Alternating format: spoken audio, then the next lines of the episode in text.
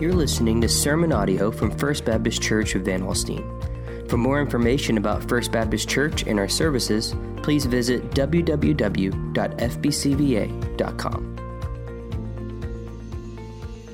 So, this morning we're going to turn our attention to Galatians chapter 2. I want us to uh, turn there together this morning. We're moving into the second chapter of Galatians this morning. It's a letter written by the Apostle Paul to the churches in Galatia.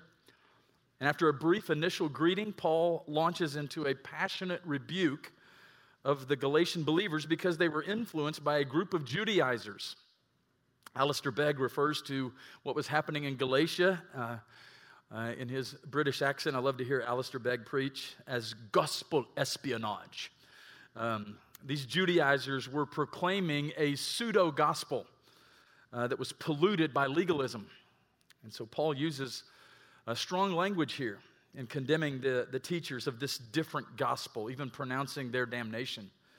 Uh, last week in chapter 1, verses 11 through 24, Paul used his personal testimony to drive home his point that we cannot add anything to the grace of God without getting a polluted false gospel. And if anybody could add anything, it would be someone as religiously elite, as religiously decorated as the Apostle Paul.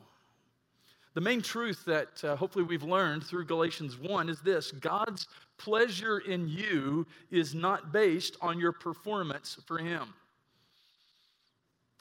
God's pleasure in you is not based on your performance for Him. And while we understand that truth on many levels to be very freeing, for some of us it may seem a bit frustrating.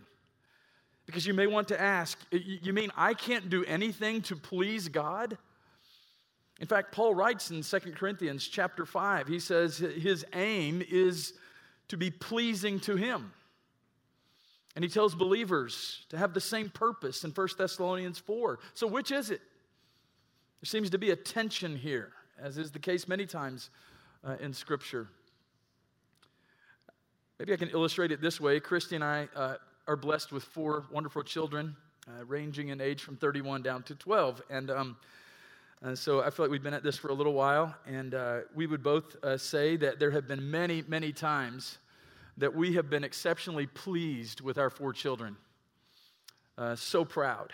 Uh, when we see them make wise choices and demonstrate godly character and uh, make tough decisions that exhibits Christ likeness, it naturally pleases us in every way. But I can assure you, it does not determine how much we love them or if we love them.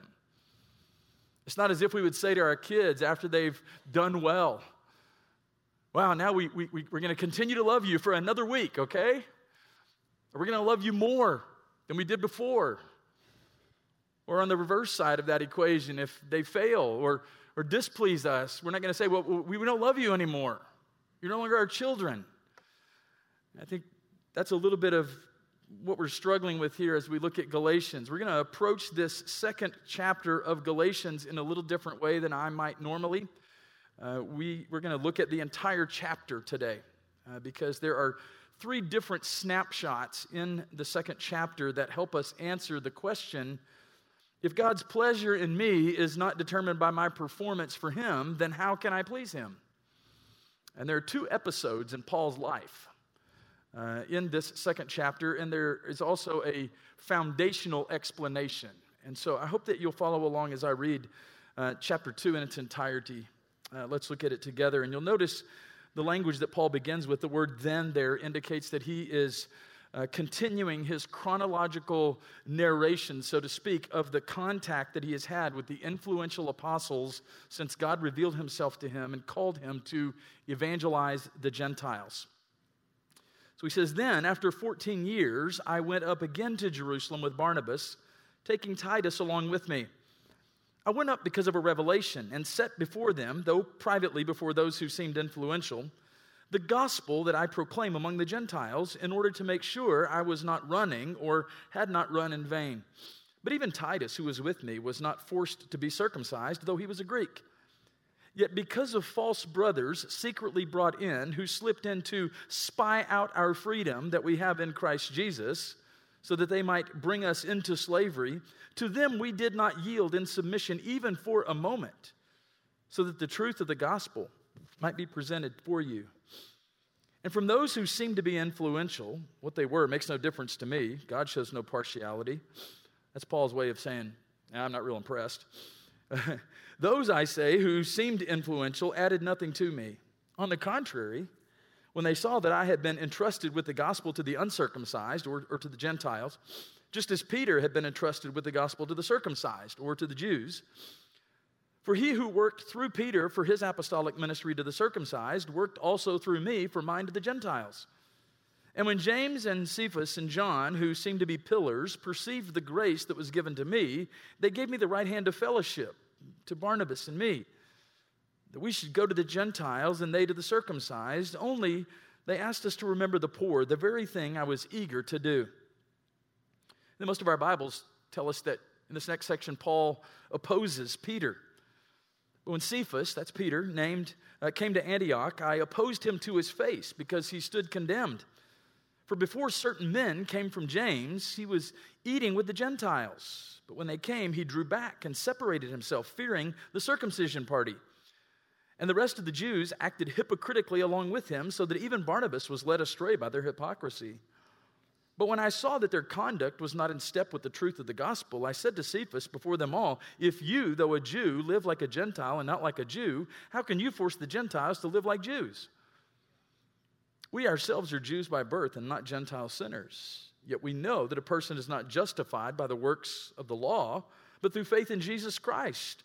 So we also have believed in Christ Jesus in order to be justified by faith in Christ and not by works of the law, because by works of the law, no one will be justified. But if, in our endeavor to be justified in Christ, we too were found to be sinners, is Christ then servant of sin? Certainly not. For if I rebuild what I tore down, I prove myself to be a transgressor.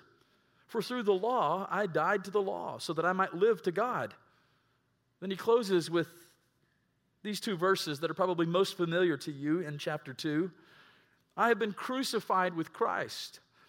It is no longer I who live, but Christ who lives in me. And the life I now live in the flesh, I live by faith in the Son of God who loved me and gave himself for me. I do not nullify the grace of God, for his righteousness were through the law, and Christ died for no purpose.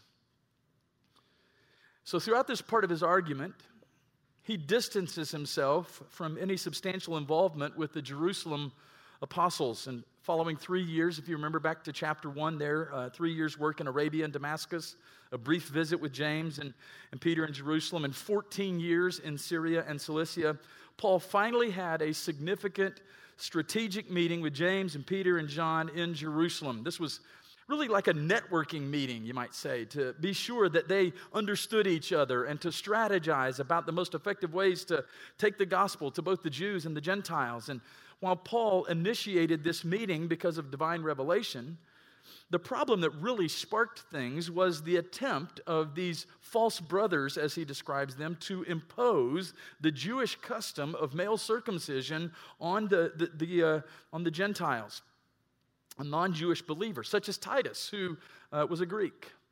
So Paul saw this as an attempt to take away Christian freedom, replace it with enslavement, which was a perversion of the truth of the gospel. He wanted to, to be clear that there can be no compromise in this area. And so I want us to look at the three snapshots that we find here in chapter 2 this morning to, to give us a better understanding of what Paul is saying and what we're to learn uh, through God's word today. These three snapshots. The first one is legalism. Legalism. We've talked about this uh, in, in our unpacking of chapter one. We would describe this as right behavior, but with wrong belief. Right behavior with wrong belief. There was a discussion between Paul and these false brothers over whether Titus, a Gentile believer, needed to be circumcised. And if Titus were uh, compelled to be circumcised, that would be a huge win for the Judaizers. And it would be a, a, a blow to the gospel of grace because it would be adding human requirements as necessary for salvation. Now, remember the, the introductory message in this series, uh, we defined legalism as working in our own power, according to our own rules, ultimately to earn God's favor. working in our own power according to our own rules, ultimately to earn God's favor. The Judaizers were advocating for what would be considered good things that were certainly important in Jewish life, in addition to a variety of other laws established for the people of Israel, particularly. But laws become legalistic when they are joined to the belief that in doing them, one can earn favor with God. That's legalism. Again, maybe you saying, Pastor, today we are not dealing with this matter of circumcision and ceremonial law and all of these sorts of things. But I can assure you that there is a rather long list of things that we might do that fall into this category of right behavior with wrong belief. One of them is what we're doing this morning. Uh, you can mistakenly believe that by attending church and by attending church regularly that you will that you will find uh, some measure of favor with god that you wouldn't find otherwise. There are a, a, whole list of good things that we can do. The reading of our bible and, and praying and even witnessing to others and, and baptism and, and serving within the church in a variety of different ways. A number of different things that we can add. They're all good things all good things but if you're doing them with the thought or the belief that you can somehow earn more of God's favor or love for you by doing those things, that really is a form of legalism.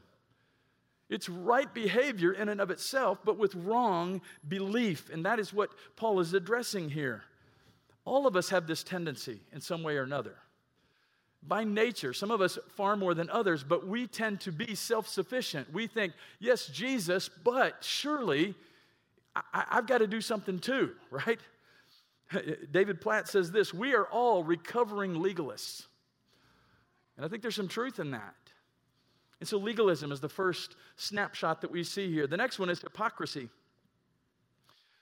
That is right belief with wrong behavior right belief with wrong behavior. One of the most dramatic, intense scenes uh, in the entire New Testament is found right here. Paul was so confident in his apostolic authority and his understanding of the truth of the gospel that he was willing to take a stand against, against Peter in order to defend it. The fear and the hypocrisy in Peter and the others in this conflict demonstrate that they depended on human authority and sought to please men rather than God. And some of us can quickly identify with that tendency because we too are people pleasers. And so, what we tend to do then, even in modern day Christianity, is to wear a mask, to put on a facade. In fact, that's where the word hypocrisy comes from. It's from the word hypocritas. It is a word that was borrowed from the theater. And if you've ever seen the, the universal symbol for drama or for theater, you have these two masks and the idea of the hypocrite, of the hypocritas, was someone who is two faced or wearing two masks. That's where we get that terminology from. And so Paul is calling them out on this. He's saying it's so two faced for you, Peter, as a Jew, to sit and eat with Gentiles, which would have been forbidden. But then when you see these, these other Jewish brothers coming from, from, from Jerusalem with James, you go, oh man, I got it. Like, they can't see me eating with you guys. And it's like, you see the hypocrisy in that? That's what, that's what Paul is pointing out. What was the real problem here? I mean, Jews often associated with Gentiles, especially in Antioch. Peter seems to have started to live like a Gentile, probably in the sense that he had stopped observing Jewish dietary restrictions, which would not only have included what he himself ate, but with whom he ate. Okay, and so uh, that, that's what seems to be happening here. In response to a heavenly vision that you might remember from Acts chapter 10, he had tossed out an important uh, Jewish identity marker. And so his withdrawal from a, a form of fellowship with the Gentiles that he had previously practiced seemed to communicate that these Gentile Christians had to become Jews in order to fully fellowship with Christian Jews, including the leadership of the Jerusalem church. This is a problem. And Paul's talk of hypocrisy assumes that all of them, even Barnabas, he says, knew that it was wrong to buckle to that kind of pressure. And so, whether the, the, the presenting symptom was pressuring Titus uh, to accept circumcision or pressuring Gentiles in Antioch to follow Jewish dietary laws, the disease was the same. The gospel is about a new creation in which the church dissolves former social boundaries. So, the problem of Peter's withdrawal from the table fellowship with non Jews was what it communicated about the nature of the gospel. It implied that in addition to what God accomplished for sinful humanity through the, the atoning death of Jesus Christ, people had to contribute something to their own redemption before reconciliation with God was complete and, with, and before fellowship with other fully justified Christians was possible. Now, again, we can, we can read this and go, this so doesn't apply to us today. Like, I, you know, I don't think we're too worried about what we're eating generally or with whom we're eating. Today, we're not dealing with whether or not Jews and Gentiles should eat together and what kind of food they're eating. We got, but at the same time, we have plenty of inconsistencies because anytime we draw distinctions, much like what, what, what Peter and these others were doing here, we're, guilty of the same thing. When we look down on a certain class of people, whether it's socioeconomic or we look across the aisle at a different political party and we, we create divisions and things, we, why, why was Jesus most often criticized in his earthly ministry? A lot of times he was criticized because of who he ate with. The religious elites of the day were appalled that he would choose to eat with such people. And, if, and if, we're, if we're completely honest, we can tend to do the same thing. We can tend to look down on certain people who we perceive are not nearly as spiritual as we are, as, as, as, as lower than us somehow. It's that whole thing of in the midst of, of legalism, again, you're doing good, you tend to be proud. When you're not doing so good, you tend to be fearful. And, and you're always comparing yourself with other people. You know, and so you can say things like, oh, I wouldn't be caught dead with him. Oh, I, I, wouldn't, I wouldn't go to dinner with her. I, I wouldn't associate with them. So Paul is addressing this in a straightforward way this hypocrisy. And then I want you to notice the third snapshot, and that is a snapshot of faith. That is right belief with right behavior. Right belief with right behavior. Paul summarizes the theological justification uh, for his stand against Peter's conduct in Antioch and describes why the true gospel centered on Christ's crucifixion is at odds with the different gospel, the pseudo gospel of the Galatian false teachers. And this last section of chapter 2 is really the logical center of the letter itself. And it provides kind of a transition from, from really what is, in many ways, a discussion of Paul's apostolic authority to his sustained argument against this different gospel and for the purity of the true gospel. So we're left with this question How do we bring together right behavior and right belief? How do we do this? That's the question. The key word in these verses is faith. Everything revolves around faith. Not, not faith plus something else, simply faith. Justification is by grace alone, through faith alone, in Christ alone, to the glory of God alone. Remember our Sola series? So, what does it mean to be justified by faith? Let's give that some consideration today. Go back and uh, to go back and live as if the law or anything else for that matter saves us after uh, we've been saved through faith in Christ is, in Paul words, to rebuild what I tore down.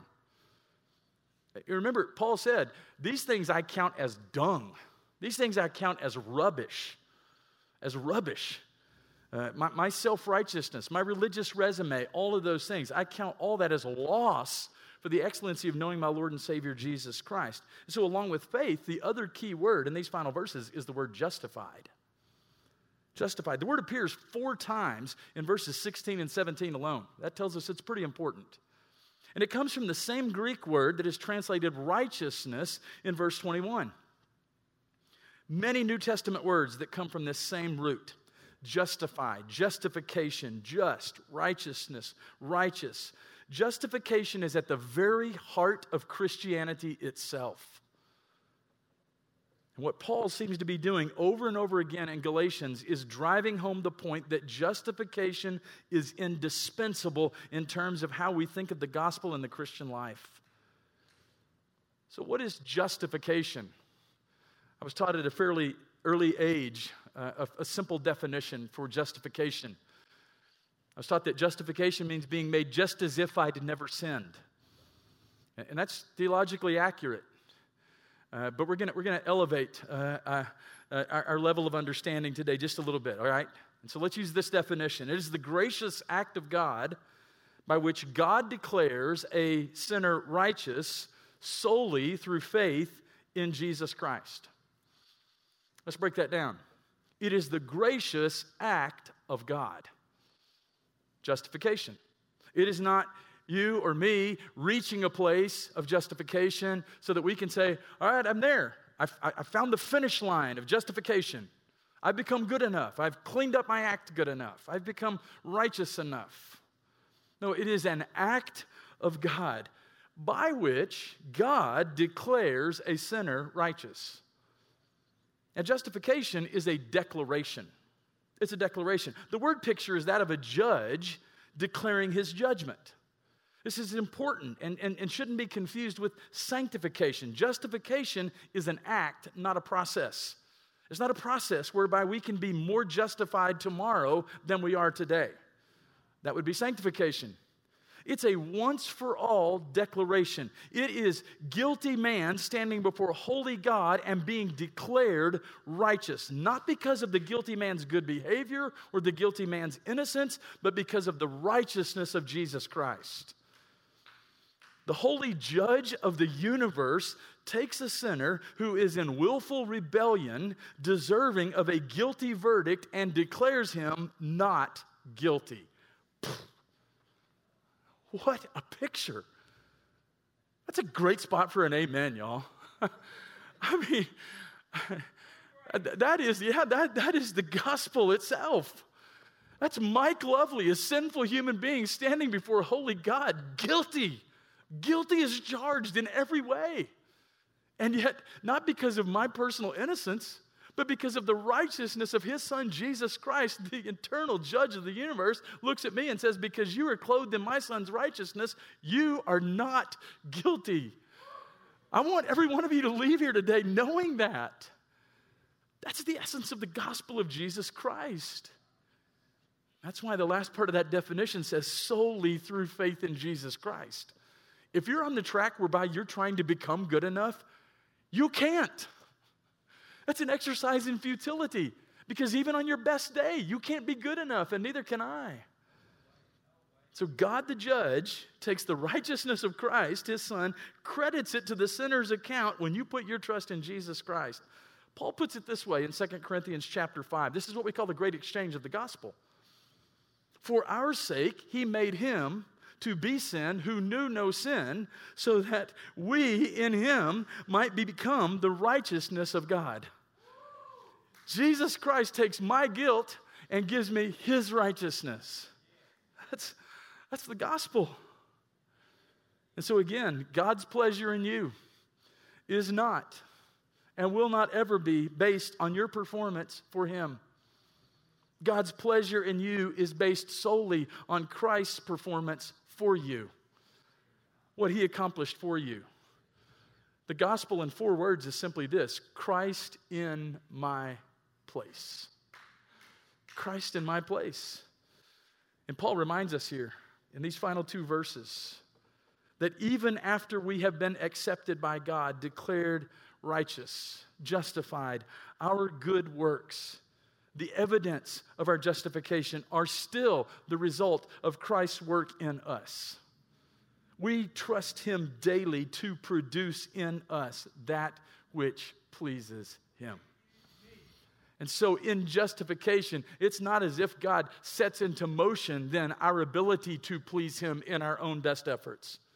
No, even as we strive to serve Him and please Him and serve Him and, and grow in grace, we do that through Christ living in us. That's why Paul said, It is no longer I, but Christ who lives in me.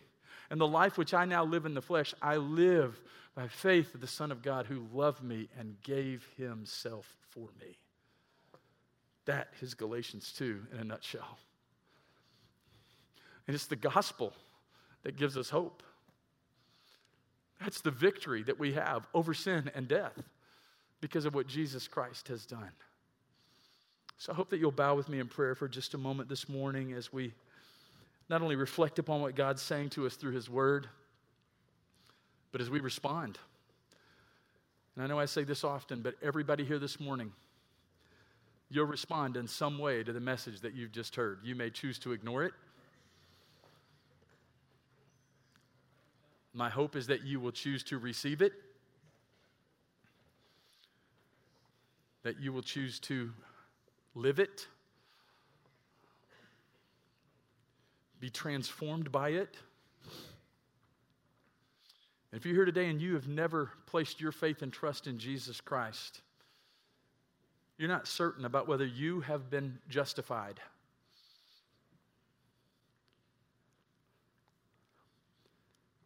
You're uncertain as to whether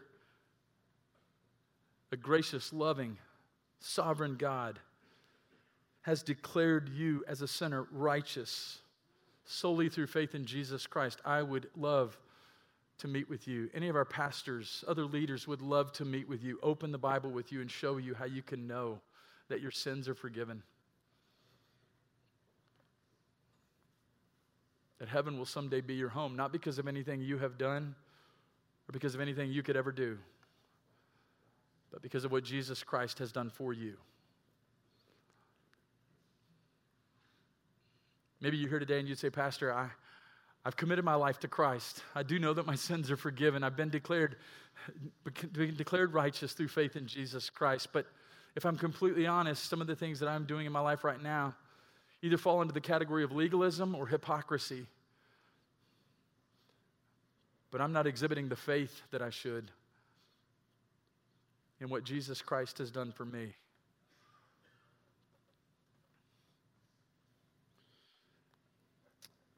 So, Father, I thank you for your word today. I thank you for the clarity of the gospel. And while we would say it's so difficult to completely understand in our humanness, I thank you for the simplicity of the gospel. That you sent your Son, the Lord Jesus Christ, the perfect, spotless, sinless Lamb of God to bear our punishment, to take upon himself our sin, our guilt, pay the penalty, and completely pay a debt that he didn't know, to free us so that we can be declared righteous, justified before holy God.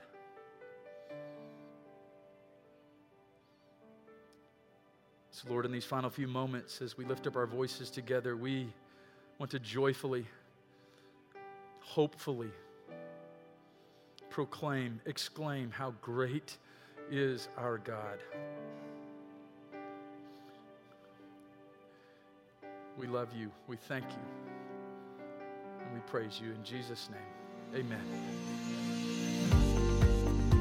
Thank you for listening to this message from First Baptist Church of Van Alstyne. For more information about our church, visit www.fbcva.com.